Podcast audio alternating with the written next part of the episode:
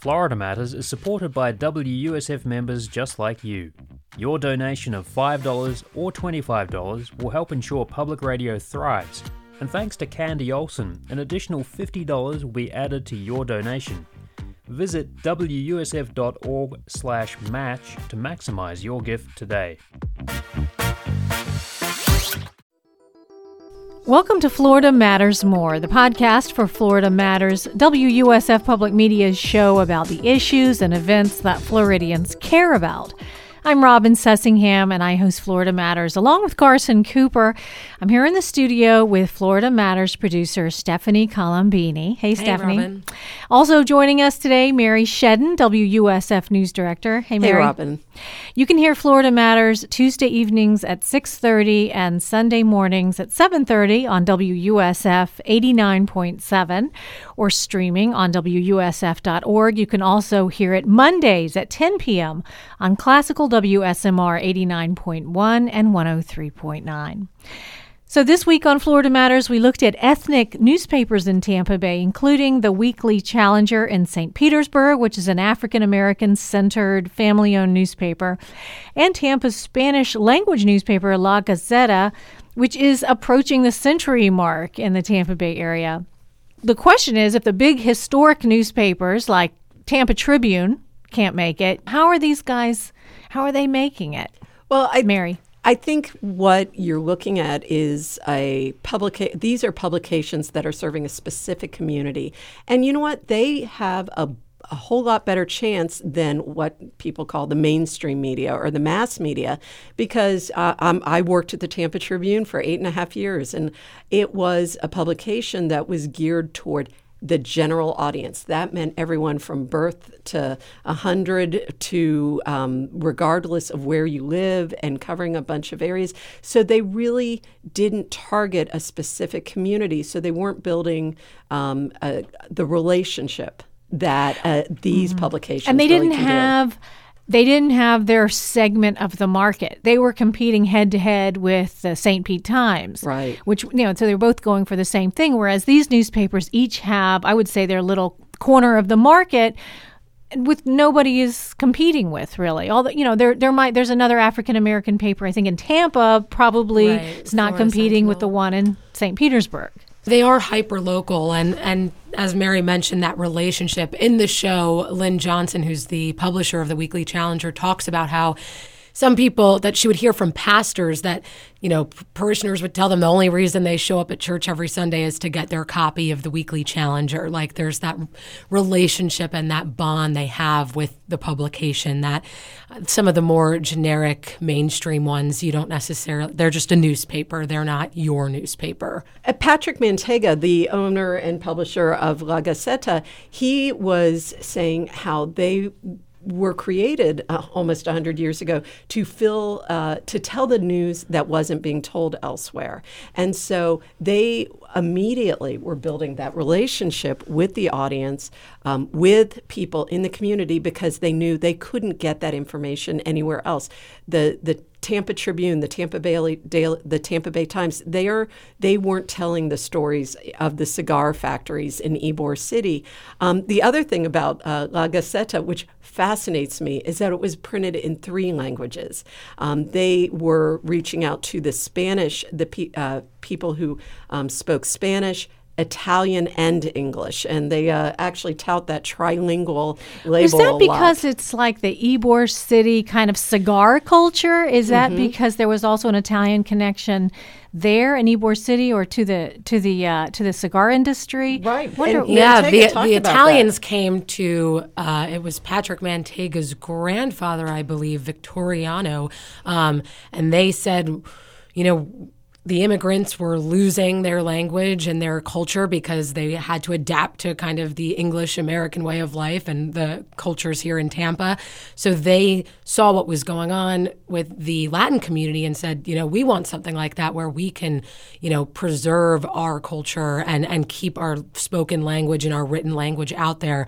And so that's why the Manteigas decided to also print in Italian to kind of include them in what they were doing for their own community. Mm-hmm. Right. Um, and they they were saying they didn't want to forget how to read the written Italian language. They said they're talking, uh, they're speaking the language with their children and their grandchildren, but they wanted to be able to see the language as well. And I found that fascinating, and I, it makes you want to pick up a copy and and look at it and see the language.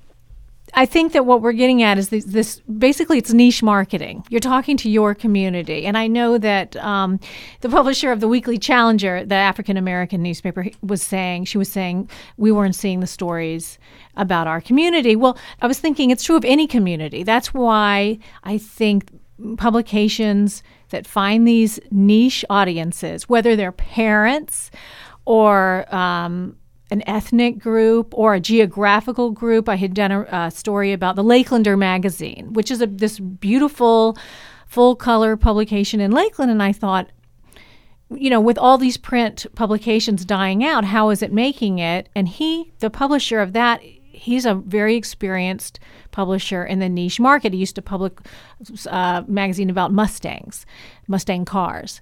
So it's an interesting market, I think. Well, and you're going to see that in newspapers, whether it's here in Florida or uh, across the country. Is the the publications that are surviving as a print product really are those niche publications and really serving an audience as we turn as we develop and as the internet becomes this boundless thing. I mean, people are reading the the Guardian from the UK every morning if they want to because it's accessible mm-hmm. now, but those niche um, audiences, those niche communities, their stories are just as important as they were 100 years ago. But these publications know, and if they can figure out how to make it work financially and create that revenue stream, because you know what? There's going to be a coffee shop or a realtor who still wants to put an ad in those publications. And so, where else can they go but those niche those markets? local? Well, and that I mean, you know, they're surviving, but they're hardly thriving. Even these, you know, in the show, Lynn Johnson says that the Weekly She's Challenge, the publisher of the uh, yes. uh, Weekly Challenger. The, okay. Yeah.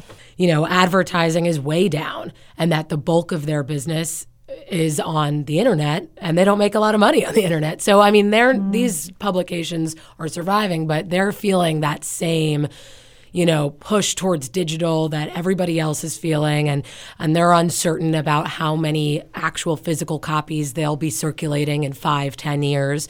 So they're fighting it out for you know the love of the game, but it's not. Everyone they're still having a hard that. time. Yeah. Well, I tell you what, you were talking about. Um, the fact that these niche markets are making it because people still want to hear what's happening in their neighborhood and they also want to see pictures. Mm-hmm. We had a publication up in North I lived up in North Florida and they had a small little paper that came out and they would publish i thought it was genius they would publish all the pictures of the little league teams mm-hmm. because every parent wants to see a picture of their kid and they want a hard copy of it yeah. and so they're going to definitely take those uh, copies of those newspapers. And I was thinking the same thing. I get the Jewish press, and um, the Jewish press will have pictures of bar mitzvah kids. Mm-hmm. And who doesn't want a picture of everybody wants a picture of their kid. And the Jewish press will do things just like those for the black community and the Spanish community. The Jewish press will spend uh, you know, a lavish 2,000 words on a story about the Florida Israel Business Accelerator, mm-hmm. which might get a mention in the Tampa Bay Times, but it's not going to get 2,000 words. But right. there's people who are interested in those stories and want to see more. There's the, the thing about these publications is they are so important to telling the story of a community long term. And one of the things that I really got from the show is um, sitting there, and as I became a journalist, and I heard the phrase, "This is the first draft of history." The journal, the news stories you read, is the first draft of history. We're there to record it. We're not there to do, you know. Sometimes we can do analysis down the road, but our job is to tell that story as it's happening. And so when you look at these specialized publications that look at certain communities, if they're not doing it, those stories could be lost mm-hmm. and that absolutely terrifies me as as a member of any community and well, I think I, Rodney Kite Powell who is the historian we have on mm-hmm. Florida Matters yes. says a lot of, especially back in the 60s or 70s, you know, if if the uh, Weekly Challenger or La Gaceta hadn't printed stories of what was going on in their communities, it wouldn't have gotten printed. Right. Um, you know, not necessarily the readers of the St. Pete Times weren't necessarily interested in the same things, and it would have been lost to history. So that was very interesting. Yeah, and that idea that. the positive stories weren't being told. You could read the St. Pete Times and see that a black person had caused a crime or something like that, but it's the successes and the accomplishments that the community was making. But that's these niche.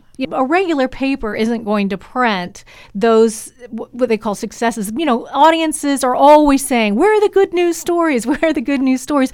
Well, your regular newspaper is covering the school board meetings and the city council meetings and things like that. They're not necessarily going to put that about any community, what those, you know, the successes that you're talking about, or the fundraisers, which are really important to some communities. In Jewish press, you're going to see mm-hmm. a big article about the Jewish Federation fundraiser. I don't expect to see that in the Lakeland Ledger. Right, you know? right. Right. But even like, an African American getting involved in city council or a Hispanic person, you know, making a, a, a, business decision that impacted the whole community. You know, there are certain stories that aren't just like fluff news stories that even kind of those stories weren't being told in the mainstream newspapers. Now it might, you know, now I'm sure there's a lot more integration and diversity in all coverage, but in the 60s and the 70s, even the political accomplishments of the black community in St. Pete, say, weren't being given the attention that, say, the same accomplishment from a white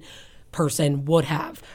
That's what we learned right. from, you know. And and you're going to find that the stories that were in the mainstream publications at that time were very stereotypical. And the fact is, if you don't live in a community and know a community, your ignorance can show when you're a journalist. And I think that's a real challenge we have is if you don't know about it, it's hard to write about it and report it. And that is some of the argument of um, having these publications. But it's also the reason why we want to make sure, as journalists, we're asking questions and making sure we're not making assumptions. And uh, in the 60s and 70s, it was a lot of stereotypes and, you know, um, going back to the historical importance of telling the story of a community and a history.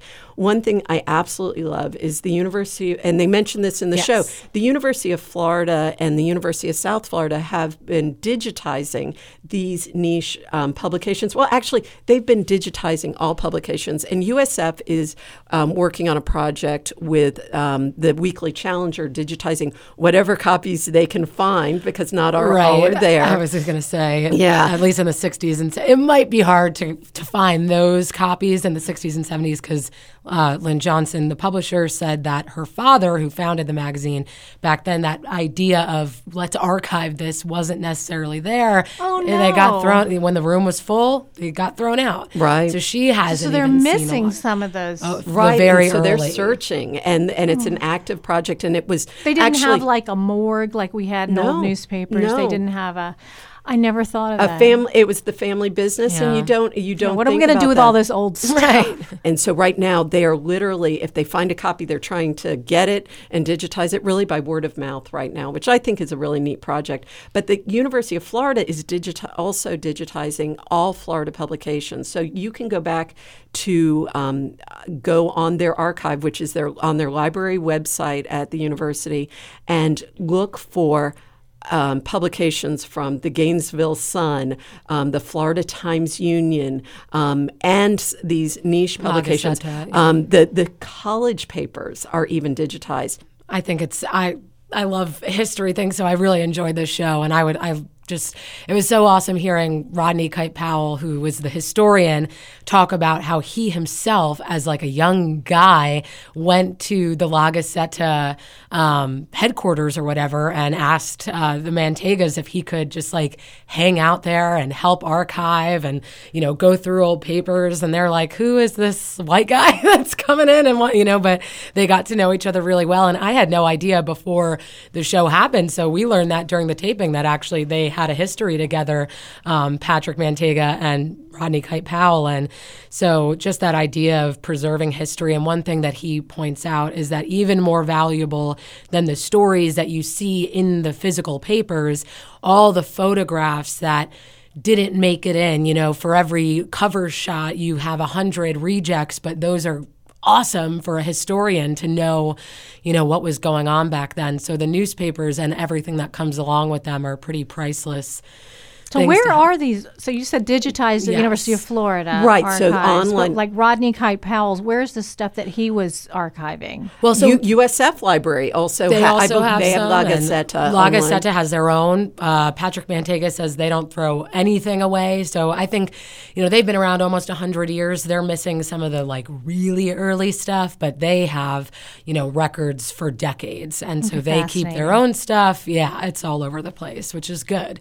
Um, and then the digitizing just helps kind of keep it permanent out there. So that God forbid if, you know, anything happens to the physical copies, it's you know it's there. As a journalist i'm a little selfish in thinking uh, uh, that i'm so glad these things are being saved and digitized. And i wish every kid who doesn't consume media right now whether it's listening to the radio or listening to podcasts like this one that they understood the importance of media as it's happening and wish they consumed it as it was happening because suddenly they get an assignment tell me about ybor city. And all of a sudden they discover the la gaceta archives and they're like wow, I never knew this. Well, you know what? It's not just about history, it's about now. And I think, you know, that's why I'm rooting for groups like the Weekly Challenger and La Gaceta to thrive into the future as much as as us. You know, I think it's critical we keep these the as many media voices out there that are telling the t- stories of communities. Well, here's the last question. This mm-hmm. was the big one for me is that you mentioned um, that Stephanie, you mentioned that um, they said something about uh, coming to church just to pick up a copy of the newspaper was a big reason they're coming to right. church, and that that makes me think because you know a lot of civic institutions are fading away. As you know, we know that fewer people are coming to church or yeah. going to civic organizations like Rotary or Kiwanis Club, things like that. So these kinds of publications, do they become more important to people? As a gathering place, or are they going to die out also, be- suffering the same fate as these other civic institutions? What do you think? Ah, I could go either way. I mean, every you see that so much is you know going digital now, and you're losing physical contact with mm-hmm. humans, with you know objects. But then you also see that as things go away, then people like miss them more. You know, record players are back, Polaroids, you know, so right. maybe that's could happen where you know you might realize oh my gosh the weekly challenger i haven't seen a copy in forever. And then all of a sudden that's the hot thing to grab at the vintage store or wherever. And it sort of makes a resurgence. So it, well i think i hope so. I'm just thinking though if you're not going to church and you're right. not feeling a sense of that tight community anymore maybe your interest in what and well, the stories goes away also. I think that's where social media comes in and I think mm-hmm. Lynn Johnson from the Weekly Challenger really she get I think she gets it. She said, you know, we're going to continue our newspaper, we're going to continue the printed copy so it shows up at church, but she's on Facebook and I I follow the Weekly Challenger on Facebook and it's an active site and the conversations are happening there.